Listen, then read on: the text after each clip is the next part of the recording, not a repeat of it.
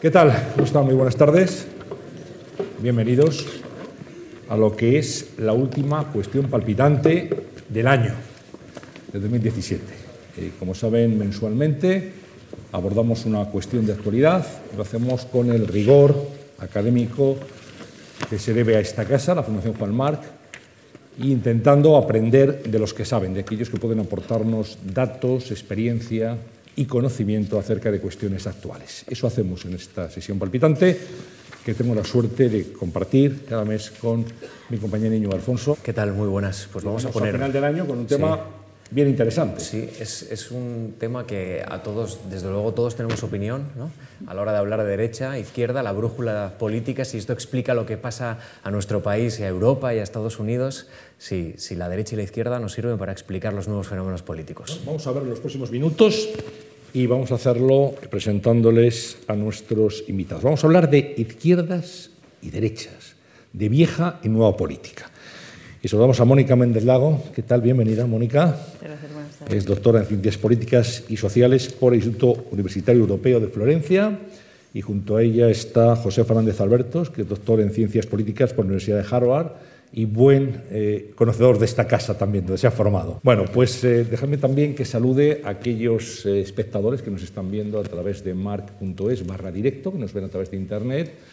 Y esto no queda solamente aquí, llega a cualquier lugar del mundo, por tanto el interés está. Yo lo primero que quería plantearles es algo que seguramente se están también eh, cuestionando nuestros asistentes aquí.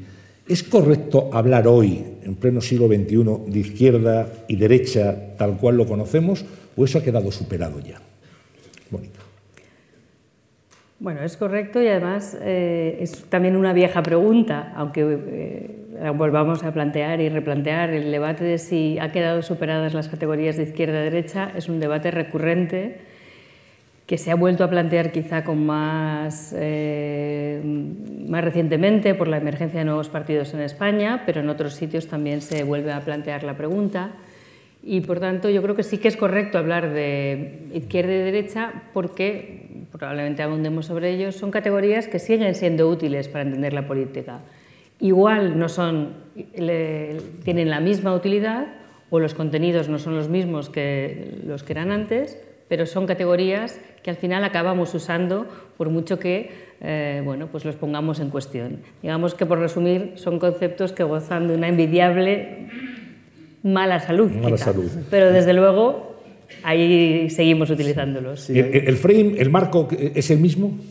Sí, yo creo que hay una paradoja que es que los nuevos partidos, estamos en un escenario, en un momento donde emergen nuevos actores políticos, donde las demandas de los ciudadanos exigen nuevas respuestas, donde los actores políticos del pasado se ven como anticuados, como demasiado atados por las inercias del pasado, y hay nuevos empresarios políticos, como decimos los politólogos, que emergen con nuevos programas, con nuevas propuestas, y como estos empresarios políticos quieren atraer a gente de todo el espectro político, ellos les son muy recelosos a la hora de, de defenderse, de, presentarse como de izquierda o de derecha y quieren eh, ser atractivos, como digo, a gente de todo el arco ideológico y, y, esto es algo que lo vemos tanto en los partidos que sabemos que son de derecha como en los partidos que sabemos que son de izquierda. Pero a la vez que esto, sabemos que estos conceptos de izquierda y derecha, y esto es como decía Mónica, no es una cosa de ahora, sino que son tan plásticos que sirven como para incorporar las nuevas preocupaciones y los nuevos temas que emergen en la sociedad. Y cuando sabemos, por ejemplo, que la izquierda y la derecha podemos pretender que reflejaban a lo mejor en el siglo XIX pues, la lucha por los derechos económicos de una parte de la población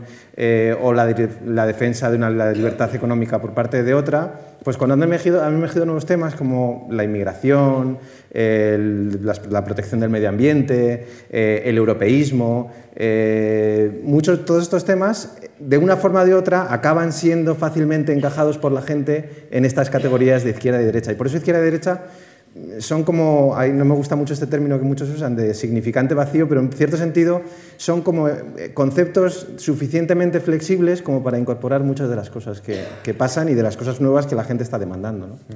El CIS utiliza una escala de 0 a 10 para, para medir el grado de afinidad ideológica que tienen los ciudadanos y la mayor parte de los ciudadanos se sitúan en el centro, alrededor del 5. Eh, la mayor parte, ¿no? no todos. Yo le quiero preguntar por qué, por qué esto ocurre en, en, este país. Si tenemos tan claro que la derecha y la izquierda sirve para explicar eh, la política, ¿por qué muchos optan por el centro? Aquí Mónica sabe más que yo.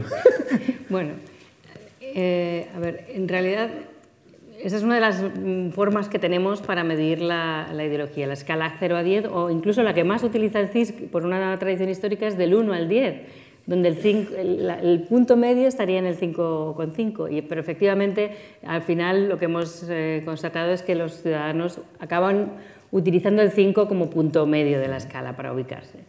La mayor parte se ubican en el 5, pero si hacemos la media la mayor, y sumamos las posiciones a la izquierda y a la derecha, están más bien hacia eh, posiciones de entre 4 y el 5, si hiciéramos la media.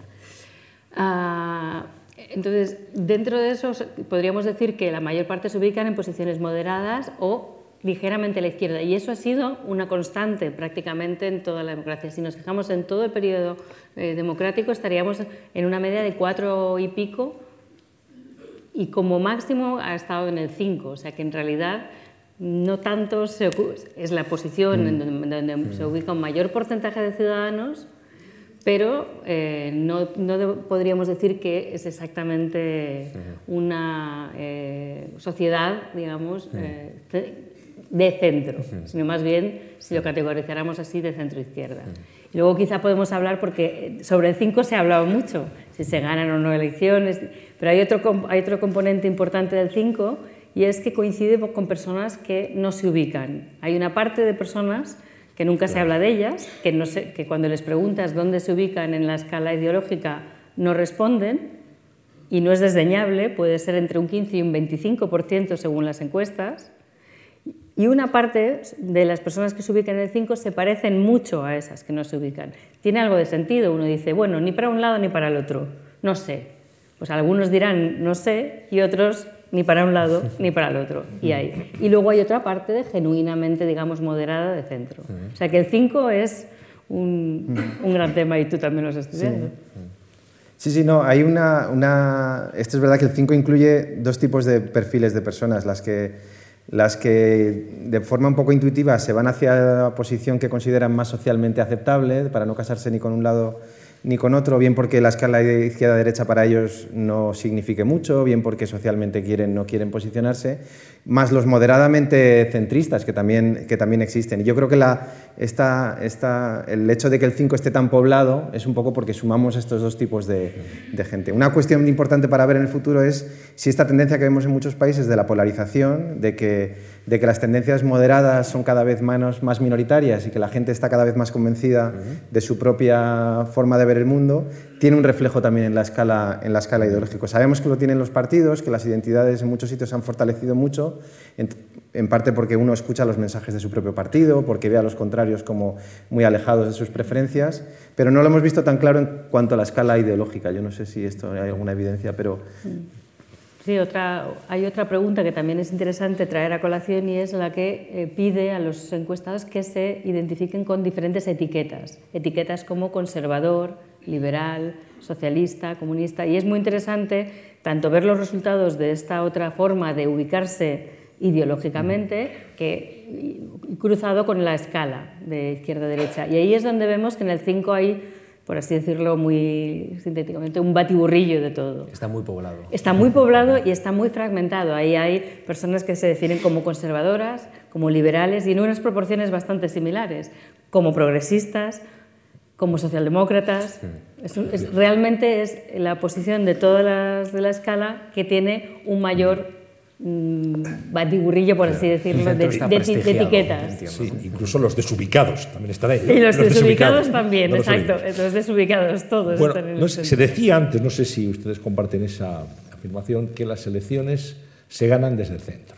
Entonces, eh, quería hablar justamente del centro, mm. porque los que tenemos más memoria, pues recordamos la UCD, un partido donde bueno, sí que había un batiburrillo, una amalgama que, que incluía democracia cristiana, socialdemocracia, eh, liberales, etcétera, ¿no? y conservadores también. Eh, y ahora hay un nuevo partido, por ejemplo, que es Ciudadanos, donde, por cierto, la encuesta del CIS en Cataluña le da unos excelentes resultados, eso también, que es un partido también que mucha gente ubica en el centro, en el centro político. Entonces, me gustaría hablar del centro político, dónde está ese centro y, y, y si es realmente un valor que hace que haya partidos como el PSOE, que se definieron en algún momento como de centro-izquierda, o el PP de centro-derecha, pero incluyendo centro para moderar su presentación ante los votantes. A ver, hay, un, hay un, eh, un, teorema muy clásico en la ciencia política que es este del votante mediano, que no lo voy a... Eh, es una forma muy complicada de... Sería, una forma muy, sería muy complicado resumirlo. Pero la idea central es que las elecciones se ganan convenciendo a los votantes más moderados. ¿no? Si hubiese dos, solo dos partidos y todos los votantes se pudiesen clasificar en, un, en una línea que van desde más izquierda a más derecha, pues el votante que está en la mitad de esa distribución es el que decide qué partido gana. Y eso crea unos incentivos a los partidos a moderarse, a, irse, a convencer a ese votante y prestar menos atención, digamos, a las preferencias extremistas de, su lado del arco, del arco ideológico. Y esto sería, encajaría con esta idea de que el que gana el centro gana las elecciones. ¿no? Y esto es verdad que desde el punto de vista empírico pues sabemos que los que ganan las elecciones han sido capaces de atraer al centro. Pero en España también ocurre que los que han ganado las elecciones son capaces de atraer al centro, pero también son los que más han conseguido unificar digamos, la parte ideológica de su arco, de su, la parte de su, de su arco ideológico. Es decir, por ejemplo, cuando Zapatero ganó las elecciones en 2004 y 2008, es verdad que atrajo a muchos votantes que, de estos que hablábamos que se ubicaban en el 5, pero consiguió unas tasas de aprobación mucho más altas que sus antecesores y que sus predecesores entre los votantes que se definían más claramente de izquierda. O sea que iba un poco de la mano. Cuando, tenemos un partido exitoso, pues y a Aznar le pasaba lo mismo. Cuando es verdad que es muy atractivo entre los votantes de centro, pero también es, es, parte del éxito recae en que ha conseguido agrupar a, sus, propios, a sus propios votantes. Entonces, eh, en la medida en la que cuanto más te acercas al, cerco, al centro, más te alejas de tus, de tus, verdaderos votantes, esto empieza a ser problemático, porque esto sabemos que desmoviliza una parte del electorado, pueden aparecer competidores en el lado extremo de tu, de, tu, competición ideológica. Entonces no está tan claro que yo no me atrevería a dar como una, un consejo universal a todos los partidos que si quieres ganar a, a las elecciones, preséntate como el defensor de los del 5 sin duda esto es algo, eh, a todo lo demás constante, mejor, más bueno que malo, pero, pero hay, otros, hay, otros elementos a tener en cuenta. Sobre Ciudadanos, es cierto que Ciudadanos eh, eh, ha conseguido, o se ubica, los ciudadanos lo ubican y ellos mismos se ubican entre el Partido Socialista y el Partido Popular, una posición más centrista, pero también sabemos que conforme han ido avanzando el tiempo, Ciudadanos al principio estaba en esta escala del, 1 al 10 de la que hablaba antes Mónica, antes se colocaba siempre, en los ciudadanos lo colocaban al inicio entre el 5 y algo, 5,3, y ahora están ubicados ya más allá del 6 y pico. Ha habido una derechización de la percepción ideológica de dónde está Ciudadanos, y esto puede tener que ver, yo creo que tiene que ver con que las ideas de izquierda y derecha siguen teniendo mucho peso, y cuando un partido pues eh, por las estrategias parlamentarias, por lo que sea, da apoyo a, un gobierno de derechas, los votantes de izquierda lo ven como alguien del otro bloque y lo empiezan a, dar, lo empiezan a ubicar lejos de sus preferencias. Y, el y, la restricción de Ciudadanos es que tiene competidores a los dos lados, de que su única capacidad es que seguir, seguir que tiene, puede tener un problema a la hora de expandirse. Cuanto más se va hacia la derecha, captando votos del PP, más aliena, por así decirlo, a los potenciales votantes de la izquierda Cuanto más se, pueda, se acerca a posiciones más moderadas de izquierda, más alejados de sus preferencias pueden, ver, eh, pueden verlo los votantes del PP, que ahora está siendo su, nicho de, fundamental de atracción de votos. Claro, también yo apuntaría que las dos últimas elecciones generales han sido muy distintas a lo que habíamos vivido en las anteriores, de tal manera que el centro ha estado más disputado entre más partidos eh, y no solo el centro, porque las estrategias de los dos nuevos partidos han sido además así planteadas por ellos, claramente por Podemos, transversal, eludiendo eh, la competición izquierda-derecha, precisamente intentando captar votantes sin ningún problema hasta el 5 o prácticamente intentando evitar esa, esa dinámica izquierda-derecha y el propio eh, ciudadano, sobre todo al principio, como decía eh, Pepe, pues más ubicado en, por todos los electores en torno a ese 5, 5 y pico.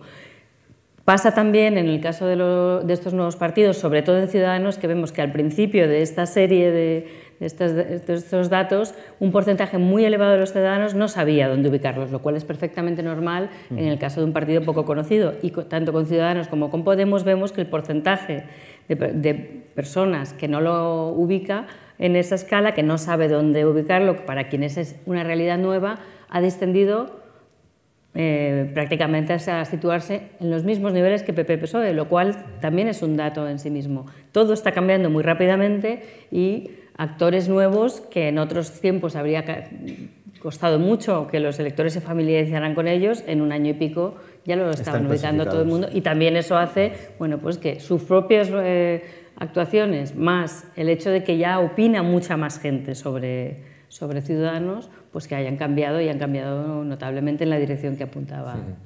Mónica, ¿el factor generacional cuánto ha influido en la crisis del bipartidismo?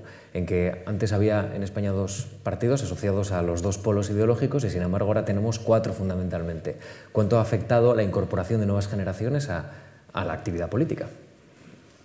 Claramente las dos cuestiones están relacionadas, no es lo único, pero claramente están relacionadas porque si miramos eh, el apoyo a los principales partidos en función de la edad, vemos que eh, sí que hay una relación clara, los eh, mm, sectores más jóvenes con mayores niveles de apoyo a los nuevos partidos, si bien hay que matizarlo también, eso no quiere decir que, por ejemplo, Podemos o Ciudadanos no tengan mm, niveles considerables de apoyo en sectores no tan jóvenes, o sí, si nos queremos, como nosotros, que jovencísimos. unos niños. Unos niños, pero digamos que ya no en sectores jóvenes, jovencísimos. Por tanto, eh, claramente se ve esa, mayor captación, incluso que superan a los partidos tradicionales en los segmentos más jóvenes del electorado y luego siguen consiguiendo porcentajes notables, pero menos elevados en menos jóvenes y así a medida que vamos avanzando en los grupos de edad, de tal manera que no podemos llegar a decir que, los, que, hay dos bloques, generación, los nuevos partidos solo tienen apoyo entre los jóvenes y los eh, partidos tradicionales solo entre los mayores, pero sí que hay algo de eso. Junto con ese eje se cruza otro que es el de esto que hablábamos de vieja nueva política o eh, demandas al sistema de cambios, de eh, regeneración, de mayor transparencia, de mayores cauces de participación, de todo es de lucha contra la corrupción, nuevos temas que aparecen que claramente también sí que tienen mayor, no solo lo apoyan estos temas los sectores más jóvenes, pero sí que hay, eh, los apoyan con más, mayor fuerza, diría.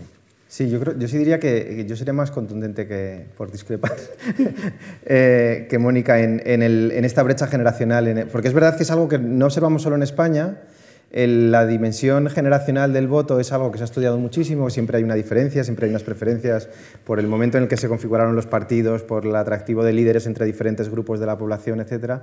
Eh, siempre hay una diferencia, suele haber diferencias entre, entre cómo las diferentes generaciones ven a unos partidos y otros, pero las diferencias que estamos viendo, primero, eh, cuando comparamos con el pasado en toda Europa, incluso en Estados Unidos, en el mundo occidental, por así decirlo, ahora son muchos mayores que las que observábamos antes. Cuando vemos ahora, por ejemplo, todos los fenómenos así relativamente novedosos, el ascenso de Corbyn en Gran Bretaña, movimiento Cinco Estrellas en Italia, eh, el, nuevo partido eh, alemán de Alternativa por Alemania, eh, por supuesto la diferencia entre Trump y los demócratas, el ascenso de Sanders, todos estos nuevos fenómenos tienen un componente generacional enorme, mucho mayor que las diferencias que teníamos hace 20 años, cuando, por ejemplo, al PSOE lo votaban personas con, de más edad que, que a sus contrincantes políticos. Y en España esto está particularmente agudizado. Había unas encuestas, por ejemplo, en el momento, yo siempre recuerdo esta anécdota, en, el momento de la emergencia de los nuevos partidos de Ciudadanos y Podemos en, el 2014-2015, en el cual, según muchas encuestas del CIS, el PP, que siempre fue el primer partido, en, estimación de votos, si no me, eh, eh, en todo el ciclo, era, llegaba a ser el cuarto partido si excluíamos a los votantes de más de 65 años del cuerpo electoral que es una cosa eh, excepcional, que es decir, el partido que va a ganar las elecciones con mayor capacidad de generar gobiernos lo es casi en exclusiva por el hecho de que es muy hegemónico, por así decirlo, entre un grupo eh, importante, pero no mayoritario de la población, que es el de los mayores de 65 años. Y entre los menores de 65 años el PP era el cuarto partido en preferencias. Y esto es algo que en España es particularmente eh, agudizado, por así decirlo. Sí, ahora, Mónica, estamos ya en esto de la nueva y la vieja política. nuevos partidos, viejos partidos, pero bueno, también hay nuevos partidos porque hay partidos que han desaparecido. El Partido Comunista prácticamente no tiene presencia, Izquierda Unida, ahora es Podemos, digamos, podríamos hacer esa traslación no está UCD ni el CDS y está Ciudadanos. Es decir, en el fondo van emergiendo opciones, pero en una línea ideológica similar a las que van desapareciendo. ¿Es correcto hablar de nueva política y vieja política o esa política de siempre con algunos matices de, renovación propias de la normalidad democrática? Yo creo que en España ha pasado una cosa que nos hace asociar igual en exceso la nueva política a la emergencia de estos nuevos actores. Y yo creo que tienes mucha razón en esto. ¿eh? Y es que han emergido en un momento en el que había demandas de regeneración política, de insatisfacción con las respuestas que el sistema estaba dando a la crisis de corrupción, etc. Y emergen unos nuevos partidos que son particularmente atractivos para los jóvenes, para los que se sentían un poco desamparados por los partidos dominantes. Y es verdad que estos nuevos votantes exigen unas nuevas cosas que los partidos viejos no hacían por inercia muchas veces, ¿no? que es pues más demandas de democratización interna, que se hagan primarias, que se hagan consultas, que los procesos sean transparentes, que las cuentas estén en Internet eh, eh, con claridad, que haya una especie de identificación con el líder con sus votantes, de tal forma que los líderes representen en cierto sentido pues, las vidas y las formas de ser y las formas de, de actuar de sus propios votantes y no sean oscuros aparachiquis elegidos en un consejo que nadie conoce. Entonces, eh, estas demandas, de repente, eh, los nuevos partidos pues, se ven casi obligados a atender, porque es lo que están exigiendo los votantes a los que quieren conquistar. Pero conforme este primer momento de choque se va eclipsando, lo que vamos viendo es que los partidos viejos empiezan a responden también a estas mismas demandas de mayor transparencia, de mayor eh, unas nuevas formas de comunicación a través de las redes sociales, de los medios de comunicación con sus votantes, y también los nuevos partidos empiezan a adoptar los viejos clics de que son un poco inevitables de la vieja política en el sentido de que tienes que mantener disciplina interna, que tienes que mantener el orden dentro de su partido, que no puedes hacer que se vote todo porque eso implica incoherencias con la estrategia electoral. Estas cosas que estamos viendo en los nuevos partidos y que asociamos a las formas de hacer de los nuevos. Entonces está habiendo yo creo que un proceso de convergencia entre los viejos y los viejos partidos adoptando estas nuevas formas de comunicación social y de demanda de representación que los nuevos votantes están demandando y los nuevos partidos viéndose obligados a adoptar algunas formas organizativas que tomaban los viejos, porque es la única forma de tener un mensaje coherente de cara a la ciudadanía. Sí, yo también diría que, claro, hay una parte de nuevo que se te va cuando vas eh, entrando en el sistema y llevas unos años. Por ejemplo, hay eh, otra forma de plantear esto de vieja y nueva política como partidos establecidos, partidos tradicionales en otros ámbitos, partidos nuevos. Bueno, pues no es que te conviertas en tradicional si ha pasado una legislatura, pero desde luego la capacidad que tienes de movilizar en torno a esa idea va mermando y porque ya te pues conviertes, no sé si en un partido del sistema, pero claramente estás en las instituciones y todo eso eh, pues puede ser novedad durante poco tiempo. Hay además cuestiones que plantean estos partidos que en alguna medida ya se venían realizando, eh, primarias, por ejemplo, pues en partidos ya establecidos, pero lo que sí es cierto es que hay novedades organizativas que siguen caracterizando, pues por ejemplo, Podemos, esta idea de una facilidad de acceso a la participación que luego no necesariamente es aprovechada. Una de las cuestiones que algunos colegas nuestros han estudiado, politólogos, es cómo tras ese ímpetu inicial de participación resulta muy difícil estar votando todo el día, conseguir la información necesaria para eh, participar, aunque sea muy fácil participar a través de Internet. Mm, se vote a través de Internet, conseguir estar al día de lo que se está votando acaba siendo complicado y, por tanto, espacios de participación que ofrecían esta, por ejemplo, en el caso de Podemos, se sigue ofreciendo, pero las cifras de participantes, pues eh, se puso de manifiesto que fueron descendiendo en estas convocatorias de participación interna, esa demanda seguía existiendo, pero casi pareciera como si existiendo la, demanda y dándose esa posibilidad no necesariamente mm, significa que la gente pueda eh, responder en todas las ocasiones. Y eso lo estamos viendo mm, y de manera que al final, si analizamos las pautas de la afiliación, pues tenemos un círculo concéntrico de militantes que no son definidos en los términos de los partidos tradicionales, que acaban estando más implicados, y otros muchos que no tienen ese grado de implicación. Y eso caracteriza tanto a los viejos como a los nuevos. Eh, José mencionaba hace unos minutos eh, la polarización que existe a nuestro alrededor, en otros países, mencionaba Estados Unidos, mencionaba Alemania, la existencia de, de, una frontera entre la derecha y la izquierda que va mutando pero que se mantiene. Pero no has mencionado el caso de Francia. Y es un caso muy interesante, el presidente Macron, que es un presidente equidistante entre la derecha y la izquierda. Ahora no sé si está más definido, pero durante muchos meses es un presidente difícil de encasillar. Yo le quiero preguntar a Mónica si ¿Puede España asistir a la emergencia de un Macron, un Macron español? ya cualquiera se, atreve a decir que es, la manera de ver la fragmentación actual si está ya totalmente consolidada o puede caber otro partido más o otro líder más. Yo diría que totalmente consolidado ahora mismo es difícil decir que hay nada. Si alguien me pregunta si los nuevos partidos están para quedarse, yo creo que sí, pero consolidación en términos eh, en, unas circunstancias en las que mm, la política sigue siendo muy fluida, no me atrevería a decir que estamos hablando de una consolidación eh, de, eh, digamos, de, que no haya movimiento entre mm, de votantes.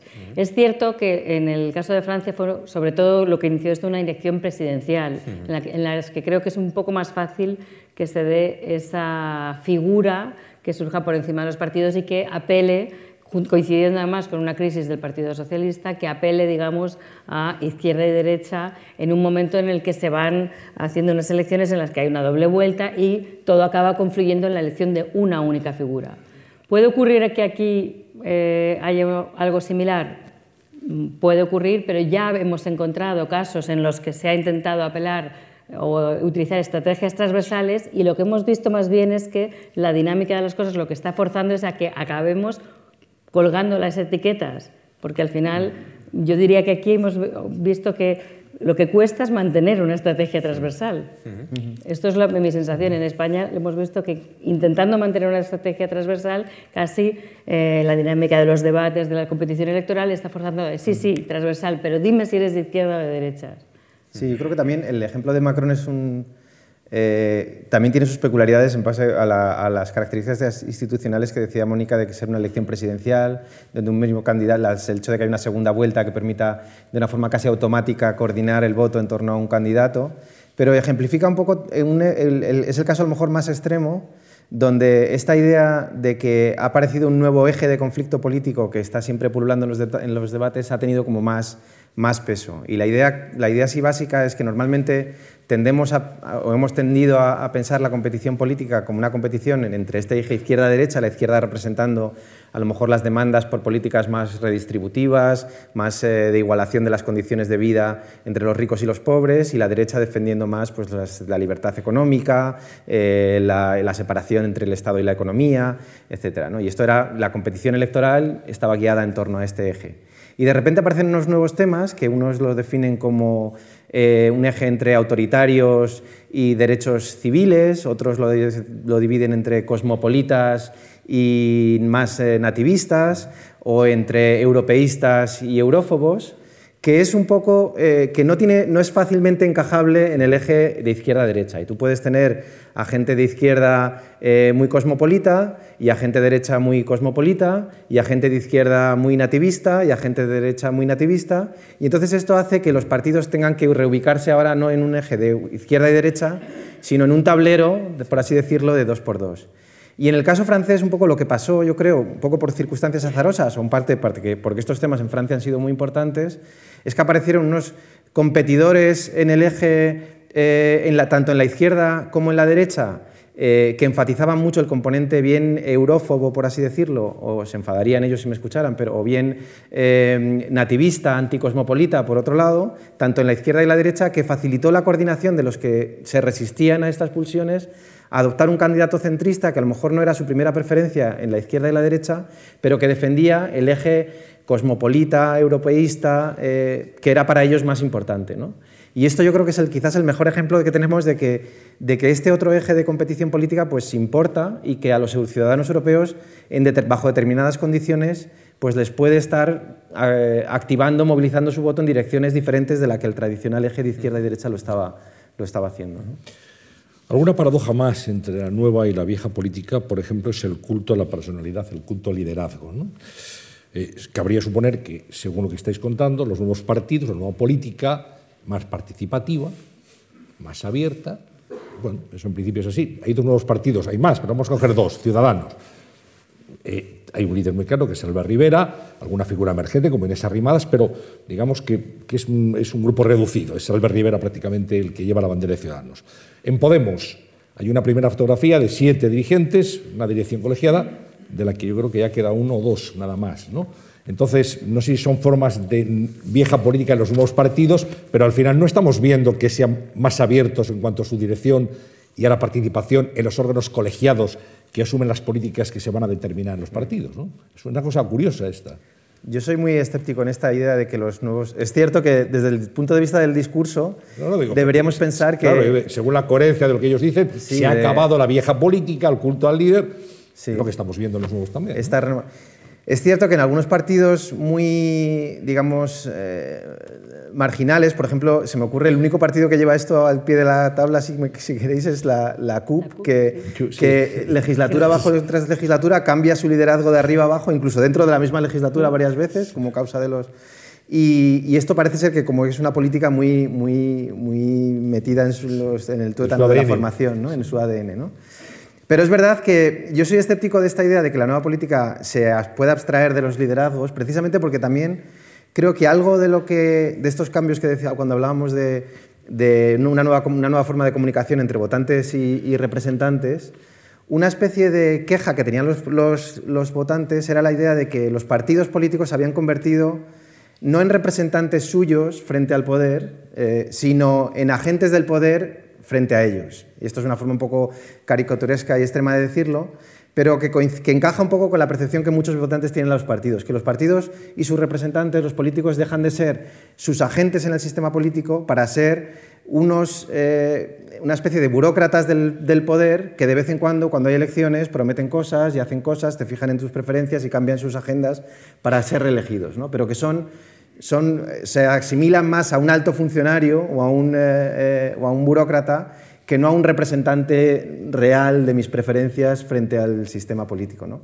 ¿Y cuál es la forma, yo creo que una de las formas que, de, de, respuesta? Que los ciudadanos han exigido que estos líderes, como perciben que, el sistema, que sus capacidades de condicionar lo que hacen una vez que están elegidos son muy limitadas, porque los, programas de los partidos son muy parecidos, porque una vez en el poder los partidos tienen las manos atadas por muchas instituciones, porque para llevar una política a cabo tienes que tener en cuenta a la comunidad autónoma, a la, Unión Europea, al, eh, gobierno, mm, a la oposición si o a los socios eh, parlamentarios si eres un gobierno de coalición. Es decir, que no tienes, tienes muy poco margen de maniobra para llevar a cabo tu programa electoral pues los, los, ciudadanos un poco se empiezan a fijar un poco más en, bueno, como, como yo no puedo monitorear muy bien lo que van a hacer, casi me voy a asegurar de que quien sea mi representante sea una persona de la que me pueda fiar.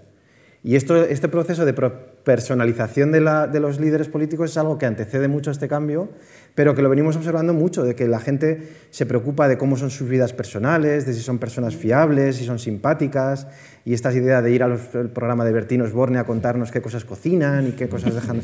Pues estas cosas encajan con esta visión de la ciudadanía de que yo como, como, como en cierto sentido he perdido el margen, las instituciones me ofrecen muy poca capacidad de influencia sobre lo que van a hacer o dejar de hacer, al menos quiero tener a representantes que se parezcan un poco a mí o que su forma de ser me interpele a mí como, como, como persona. ¿no? Y yo creo que esto, los nuevos partidos, de hecho, tienen liderazgos muy fuertes en parte, en parte yo creo, por esto. Sí, bueno, y, es verdad que es un rasgo que no es muy de nueva política, que ya veníamos presenciando, si pensamos en el liderazgo de Felipe González o en su día otros partidos, pero sobre todo pues vemos muchos casos de líderes eh, fuertes y ya se hablaba de la personalización de la política con el protagonismo de la televisión en las campañas electorales, entonces yo diría mm. que no es, quizá lo que pasa es que el líder cumple una función un poco distinta y aquí también destacaría en el caso de los nuevos partidos que eh, bueno, es realmente difícil para un nuevo partido entrar en el sistema en mm. España, o sea que si no ha sucedido durante mucho tiempo y, y no ha sucedido durante mucho tiempo y sobre todo con esta fuerza, es en parte porque el sistema electoral pone barreras elevadas, es complicado y eh, lo han conseguido y en parte las decisiones, al menos en su propia narración de por qué personalizaron tanto las candidaturas fue por la dificultad que tenían para irrumpir en el sistema. De ahí pues que se focalizara todo mucho más en la figura de Pablo Iglesias, incluso esa idea de como era el único medianamente conocido, pues se utilizara su propia iconografía, sí, La iconografía en la, papeleta, en, un momento en el que también, no por casualidad, en unas elecciones europeas esas barreras eran un poco más reducidas y podían entrar en el sistema. En el caso de Ciudadanos era un poquito distinto porque si bien no era tan conocido en el conjunto de España, su líder ya era conocido en Cataluña y lo era a partir de una campaña inicial, la de 2006, en la que también tuvo Un, cartel electoral, digamos, sonado. cuando salía desnudo, ¿no? Cuando salía prácticamente desnudo, efectivamente, con lo cual en todos los casos estamos viendo golpes de efecto, más allá de que luego podamos encontrar que en toda la estrategia de Podemos el liderazgo es un elemento fuerte, pero es que encima en partidos que en, otras cosas, en unas cosas pueden parecerse estrategia, pero en otras nada, como Ciudadanos y, eh, Podemos, si vemos que es una manera de irrumpir en el sistema también, de poder mm, darse a conocer y superar esa barrera inicial que ahora vemos como, bueno, pues que no es tan difícil porque ya están ah, ya han consolidado, digamos, no, no, va, no va de eterno, pero está claro que han superado esa barrera, pero que hace tiempo nos parecía, mm, bueno, no impensable, pero muy, muy complicado. Sí, la pregunta es si, si pueden seguir evolucionando, si pueden eh, superar esa cota. ¿no? Si el sistema ahora mismo que tenemos marca la existencia de dos partidos importantes en el eje derecha e izquierda, más debilitados que antes, pero hegemónicos, y luego dos más pequeños, inferiores. ¿no? Eh, es decir, ¿el sistema exige un tipo de reforma o el sistema eh, plantea o permite a estos partidos también soñar con la posibilidad de superarles a los grandes. ¿Qué, qué opináis? A ver, nada está escrito y si algo hemos aprendido en este ciclo es que cuantas menos predicciones hagamos, mejor.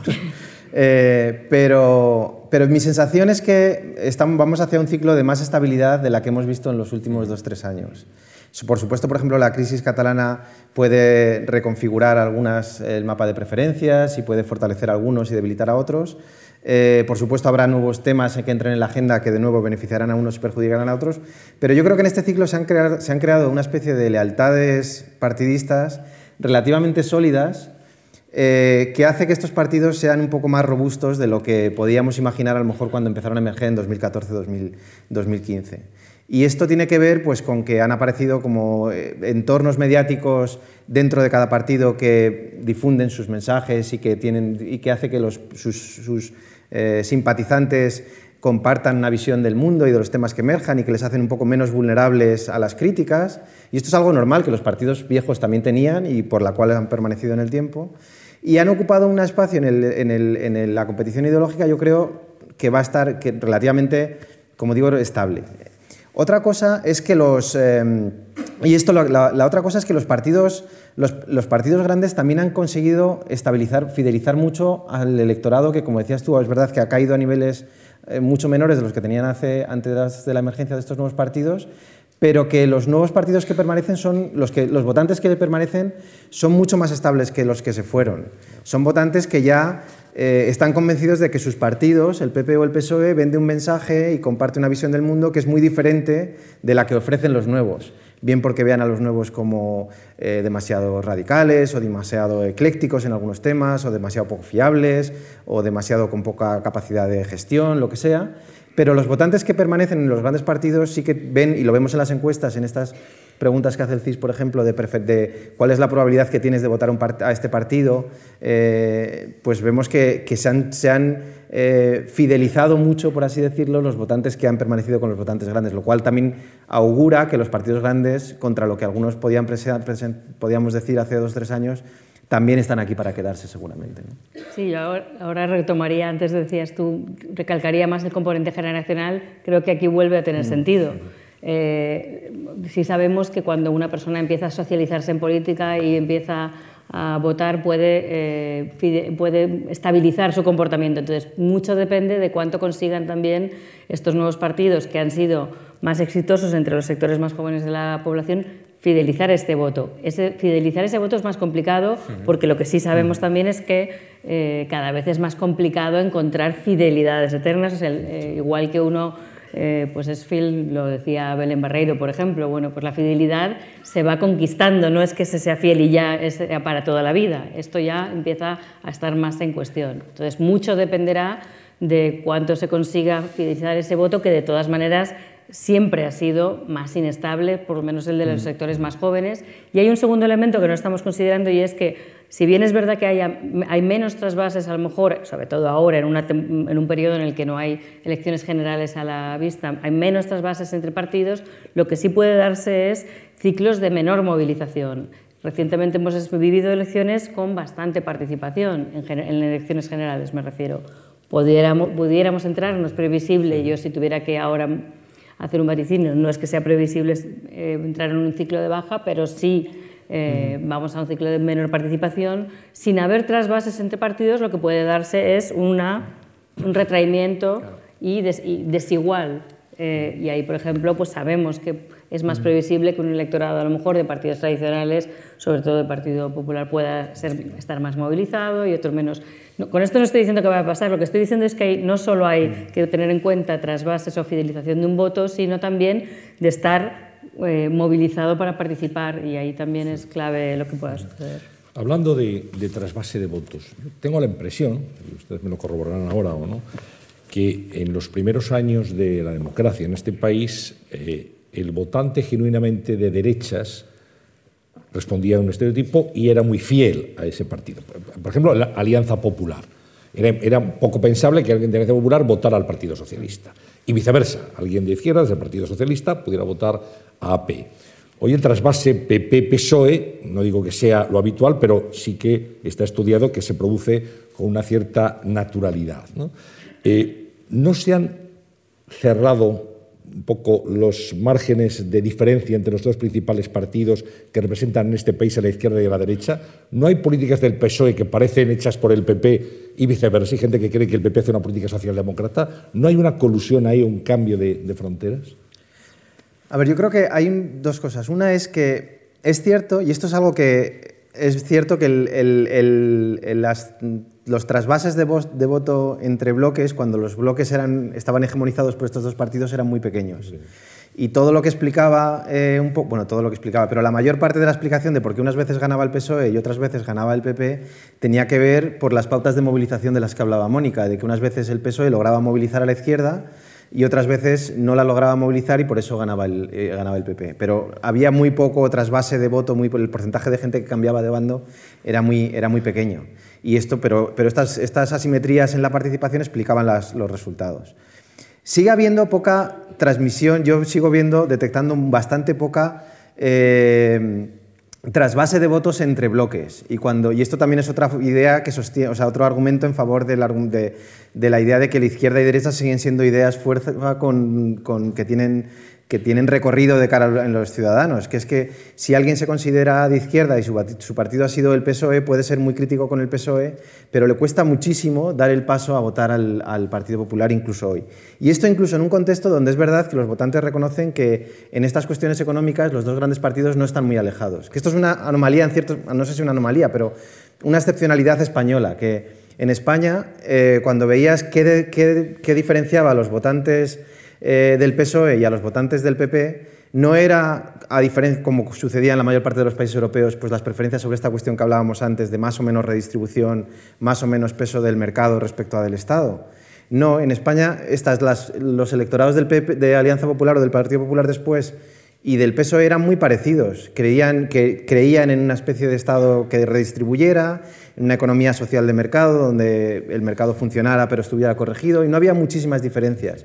Lo que dividía estos electorados era pues, la cuestión territorial, el aborto, eh, la actitud eh, hacia el terrorismo, eh, estas cuestiones de los derechos civiles, del matrimonio homosexual. Esto era lo que dividía las izquierdas y las derechas en, en España. Y en cierto sentido, el hecho de que se achique el espacio de la competición económica entre los grandes partidos no es necesariamente debería llevar a pensar que vayamos a ver más flujo entre, entre, bloques, porque los bloques siguen estando definidos ahora a lo mejor con un contenido más sobre la cuestión territorial, sobre la cuestión de los derechos civiles, sobre la incorporación de los inmigrantes o menos la actitud hacia la inmigración, que siguen teniendo un reacomodo, como vemos en las encuestas, muy fácil en la, la idea de izquierda y la idea de derecha.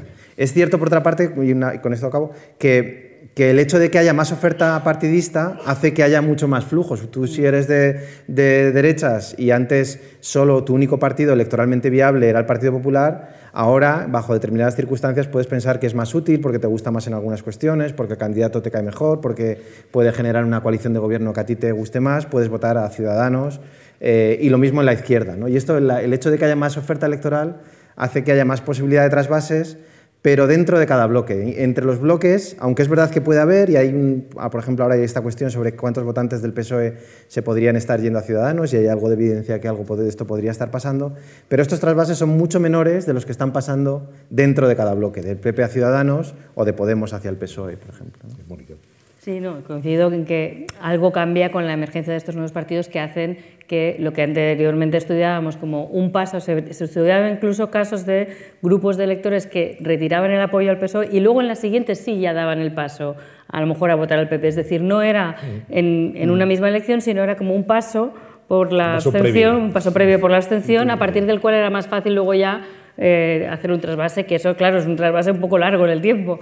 Sin embargo, ahora la existencia de estos nuevos partidos puede facilitar eh, el trasvase, pero es verdad que no es la pauta más destacable y, sigue estando presente esa idea de eh, grupos de electores que prefieren no votar antes que votar a otra formación dentro de la izquierda, por ejemplo, vemos un poco de todo y esto yo creo que es importante porque todavía no ha pasado suficientemente, suficiente tiempo como para tener datos para ver cuánto de esto se va a producir.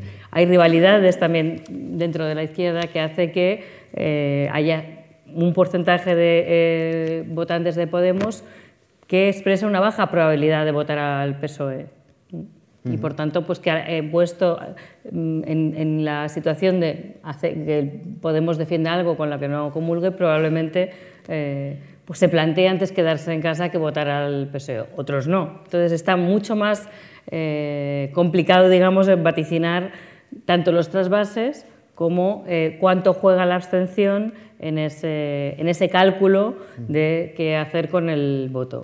Eh, y, pero se mantiene esa idea de que en, grandes saltos entre izquierda y derecha es complicado que se den.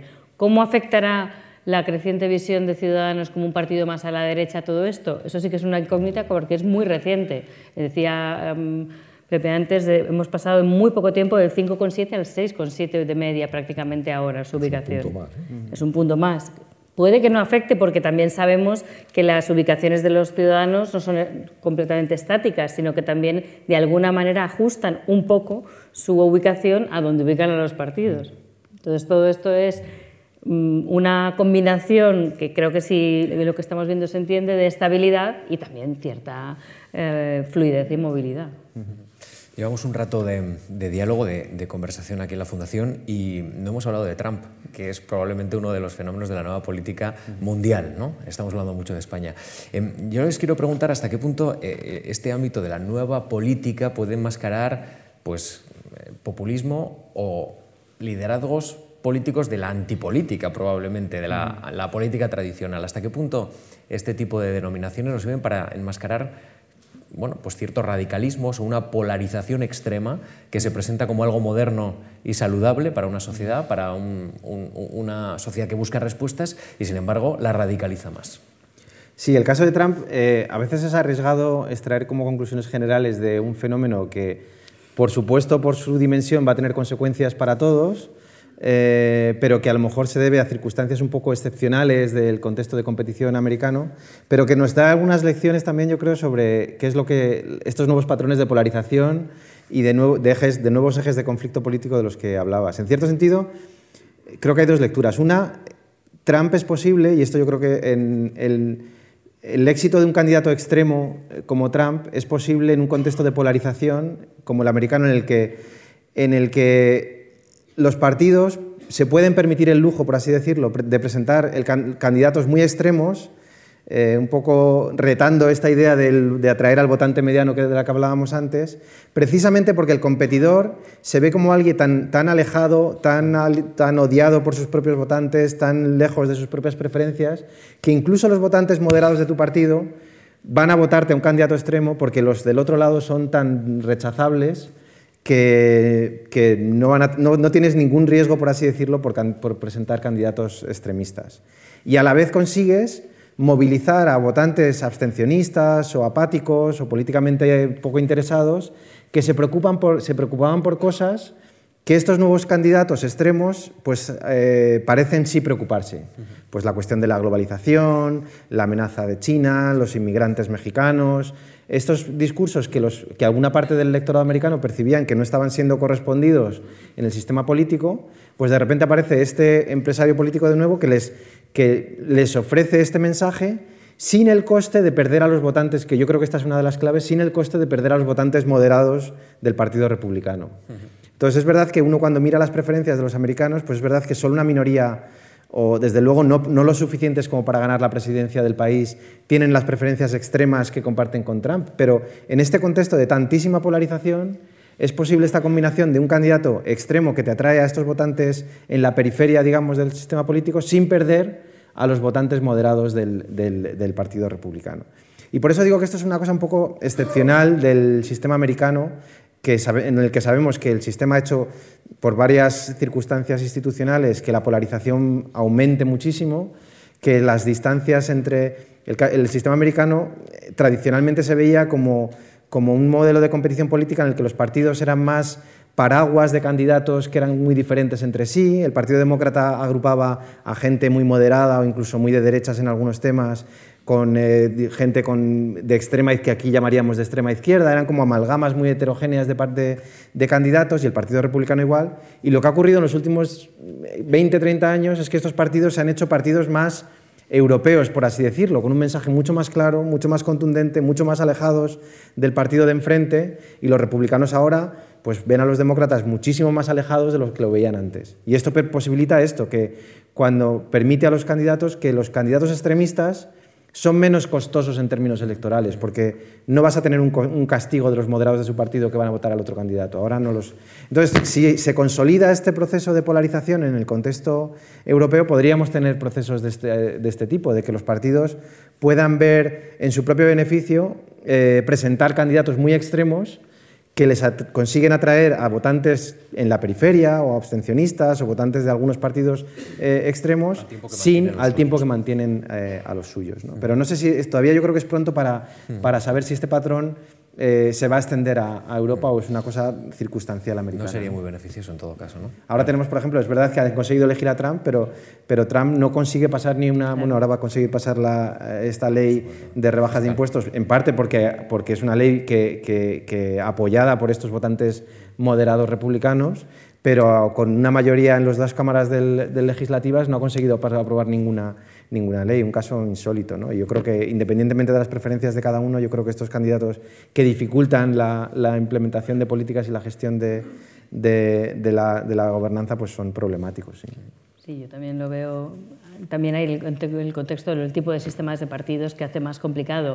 Hemos hablado del caso de Francia, precisamente de uno en el que se podía dar así una circunstancia similar cuando acabas en una elección en la que se acaba eligiendo una única figura como presidente, si no eh, es más complicado. Lo que, otra cosa distinta es en qué medida eh, alguna de los eh, fenómenos que estamos viendo en, en, Estados Unidos y que han llevado a la elección de Trump está presente también en democracias europeas, como ese apoyo mm, de sectores de la población previa, que se sienten excluidos de zonas industrializadas que ahora han sido desmanteladas, antes clases medias que ahora están empobrecidas y como ven en esa figura del empresario político una solución a sus problemas. Esa parte puede eh, ser que tenga una manifestación distinta en Estados Unidos y que tenga su correlato mm, también con, una, con ciertos matices y otras eh, manifestaciones en Europa, pero yo hay algunas particularidades de una figura tan peculiar como es Trump que, no, que es difícil encontrar el paralelismo exacto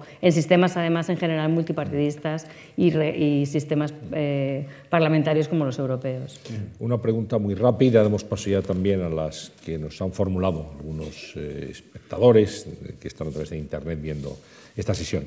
Y es eh, un fenómeno que afortunadamente en España no hemos visto, y es el de los partidos emergentes de extrema derecha en, democracias muy consolidadas, en Alemania, pero podemos ver los países nórdicos, etc. Estamos viendo que hay partidos xenófobos, racistas, de una extrema derecha bastante visceral, que están obteniendo un respaldo parlamentario preocupante, sin duda. Eso en España no ha ocurrido. Tradicionalmente, desde la desaparición de Fuerza Nueva, no ha habido un partido de extrema derecha. Eso, eh, ¿cómo se explica y qué análisis hacen desde la ciencia política?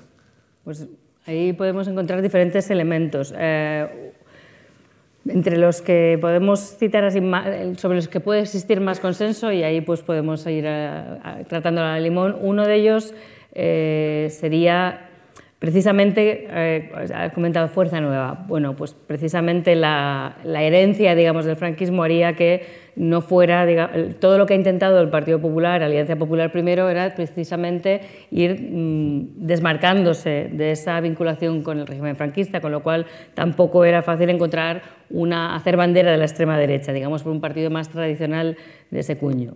En tiempos más recientes y comparándolo con fenómenos europeos, eh, otro tema sobre el que se han movilizado este tipo de partidos ha sido la inmigración, que en España, no habiendo sido un fenómeno muy relevante, no ha sido un fenómeno que haya eh, protagonizado el debate político ha habido leves intentos, digamos, en alguna campaña electoral, pero no hay una polarización en torno a esta cuestión, siendo un tema que pueda preocupar o que pueda, eh, ante el que algunos sectores puedan sentirse amenazados. Y sobre esto, pues tú has escrito que a lo mejor es el tipo de modelo de, estado de bienestar que tenemos, con pocas, digamos, transferencias monetarias o se ha percibido que, se, una cierta amenaza por parte de la inmigración, pero no eh, desde luego suficiente como para movilizar. Y más, y otra, otro aspecto muy peculiar de España es que justo la inmigración ha tenido mayor protagonismo como motivo de preocupación de los ciudadanos en las encuestas, etcétera, antes de la crisis que durante la crisis. Y esto es clave. Y eso es un elemento que vemos en otros países que ha hecho que aumente la extrema derecha y, y, no, y no ha sucedido en España y menos durante la crisis. O sea, no ha actuado de chivo expiatorio. Entonces, hay diferentes elementos que hacen que, eh, bueno, pues por otra parte, pues que a lo mejor no ha habido un liderazgo, porque aquí se juntan elementos de demanda de este tipo de partidos y de oferta.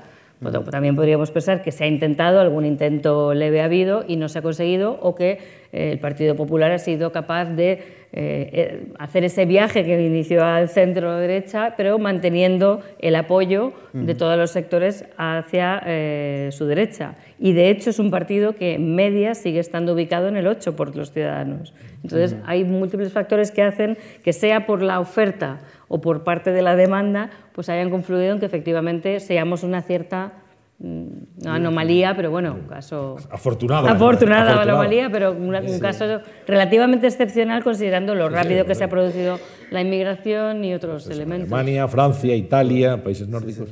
Yo creo que la clave está en, precisamente en esto, en cómo hemos procesado, al menos desde el punto de vista de la opinión pública, el fenómeno de la inmigración en España, que es por alguna razón diferente de cómo se ha procesado en pues, los países, todos estos países que han...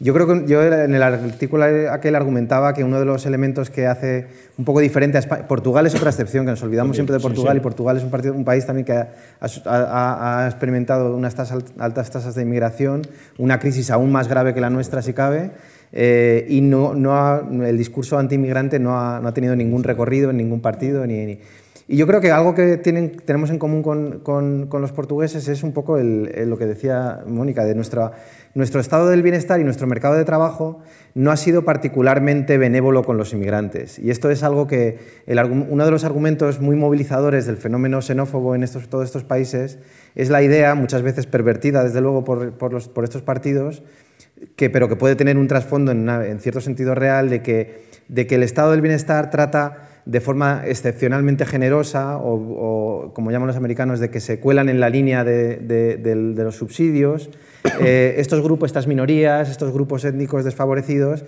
y esto hace que los tradicionales beneficiarios del estado del bienestar se vean perjudicados. Eh, y en sociedades que eran muy, tenían estados del bienestar muy generosos que de repente se ven obligadas a hacer recortes y ven que ciudadanos que vienen de fuera eh, están recibiendo cheques para sus, eh, porque tienen necesidades de vivienda o de, eh, ayudar de ayudas a la familia, etc. Esta idea de que el estado del bienestar está transfiriendo recursos de forma directa a grupos étnicos diferentes pues es muy movilizadora de la xenofobia. Y esto en España y en Portugal pues, ha tenido muy poco recorrido, porque nuestro Estado ah, da muy pocas ayudas a las familias, no manda cheques a las familias, eh, es verdad que tenemos una sanidad muy inclusiva y una educación relativamente inclusiva también, pero esto son, eh, cuesta mucho más, yo creo, desde el punto de vista de la opinión pública, movilizar a la gente en contra de que se impida el acceso a la gente, a un inmigrante al médico, que a que se le dé un cheque para poder pagar una vivienda. ¿no? Y yo creo que la un poco es una, una explicación un poco menos eh, optimista, pero un poco la razón por la cual, o una parte de la razón por la cual somos tan poco xenófobos es porque, en parte, no hemos tratado tampoco tan bien a los, a los inmigrantes, yo creo. Vamos con las preguntas. Entonces. Sí, um, tenemos una pregunta de Víctor Salgado. ¿El eje ideológico ha perdido fuelle frente al pragmatismo político? ¿Vale todo por un puñado de votos? Pregunta. Buah, no sé. eh, yo creo que, yo creo que también ahí tendemos a, a, hacer categorías de fenómenos que vemos en el día a día que cuando mira, echamos la vuelta, la vuelta atrás tampoco eran tan, eh, tan, tan, excepcionales en el pasado. ¿no? Y esta idea de, de, hacer discursos electoralistas que trascienden a los mensajes de izquierda a de derecha, pues cuando uno rasca cómo eran las campañas electorales en los 80, pues eh, existían allí también. ¿no? Y cuando, por ejemplo, este, eh, hablábamos de los liderazgos carismáticos, eh, igual porque nuestra democracia es una democracia muy joven, pero ya en los años 70 y 80 teníamos, teníamos liderazgos fortísimos que concentraban toda la atención en las campañas electorales. Entonces, eh, yo creo que no conviene, o sea, esta idea de el, el, el electoralismo, por así decirlo, consustancial a las campañas que hacen todos los partidos de lanzar mensajes de fácil consumo para la gente para poder penetrar en determinados grupos de población, yo creo que es algo que está ahora, pero que también estaba antes. ¿no? Mónica. Sí, totalmente. Creo que al final, además, una de las demandas más crecientes es de eh, rendición de cuentas. Eh, o sea, en ese sentido el electoralismo no sería el problema, el problema sería luego no poder rendir cuentas por aquello que se ha prometido, pero en sí el buscar votos eh, no sería el problema. Estamos fuera de tiempo, pero sí. hacemos una más, ¿te parece? María Suárez pregunta, ¿la irrupción del Big Data en los procesos electorales puede llegar a crear un candidato, un partido en, que, que, que, supere digamos, este marco tradicional, ¿no? eh, derecha-izquierda, que acabe encajando perfectamente en los intereses del electorado? ¿Eh? Una especie como de... Candidato preaporte. Claro, a ver, el algoritmo hecho política. Política ficción. Hay muchos, yo creo que también se exagera mucho y, y, estamos en un momento de transición en la cual muchos de estos avances seguramente tendrán un recorrido que ahora somos incapaces de ver y otros se quedarán en, nada. ¿no?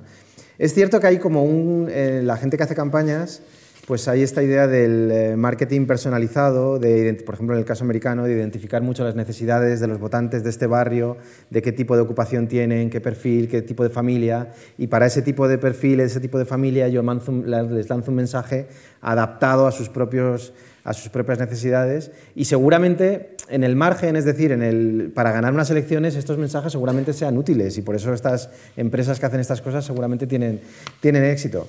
Pero en el gran orden de las cosas, cuando los mensajes, eh, cuando hablamos de, estos grandes movimientos hacia eh, cosmopolitanismo o, o, nativismo, las preferencias de los partidos hacia Europa o menos Europa, a la izquierda y a la derecha, pues yo creo que estas grandes fuerzas estructurales no van a desaparecer, porque en el fondo los discursos, una de las cosas importantes de la política es que la gente es consciente que vota a partidos y que quiere elegir a opciones compartidas por otros votantes. ¿no? Y esto yo creo que es algo que explica en parte por qué es tan difícil que emerjan nuevos candidatos, porque yo cuando voto un partido nuevo quiero saber que otros millones de, de, ciudadanos también lo están haciendo igual que yo, y esto impide que cada elección aparezca un nuevo partido con una nueva ocurrencia. ¿no? Y entonces yo creo que, que aunque sean, desde luego, para el, sean muy importantes para la gente que se, que, se, que se ocupa profesionalmente de campañas y que en cada elección no sean irrelevantes, yo creo que también conviene mantener un poco al margen estas cuestiones. O sea, no van a hacer irrelevante todo lo que hemos dicho aquí, confío. Claro, tenemos esto, Big Data para ajustar y mmm, ceñirse a las preferencias muy, muy concretas, junto con grandes eslóganes que siguen sí. estando presentes, America First, todos hablábamos de Trump y los grandes eslóganes, y junto con el puerta a puerta, que sigue existiendo, gente que va puerta a puerta pidiendo el voto, algo más tradicional que eso y más del siglo XX e incluso el XIX no se puede ver, y, y lo que estamos viendo es que si acaso coexisten todas estas tendencias más que una suplantar a la otra. Por cierto, ya con una palabra, ¿el nacionalismo es vieja o nueva política? Puf, eh, supongo que es eh, algo que desde luego no es, no es nuevo, eh, ya estaba en el pasado. Y seguramente también encaja con muchas, algunas de las demandas que, de las que hemos venido hablando, cada cual la nueva política trata de responder. O sea, sí. Claramente vieja y nueva. La identidad, si hay algo y las emociones están en la vieja y en la nueva. Bueno, pues muchas gracias por vuestra capacidad de síntesis, por lo que nos habéis aportado. Creo que ha sido muy interesante la sesión, Íñigo. Sí, muy interesante. Ha sido increíble esto de saber que el concepto de derecha e izquierda tiene mala salud de hierro, ¿no? Así, Mónica Méndez Lago, José Fernández Albertos, muchísimas gracias. Gracias a vos. Gracias también a todos ustedes por su asistencia, quienes nos han visto a través de Internet. Y les citamos para el próximo año, en enero ya, en 2018, en una nueva sesión de La Cuestión Palpitante. Muy buenas tardes a todos. Gracias. gracias. Bueno.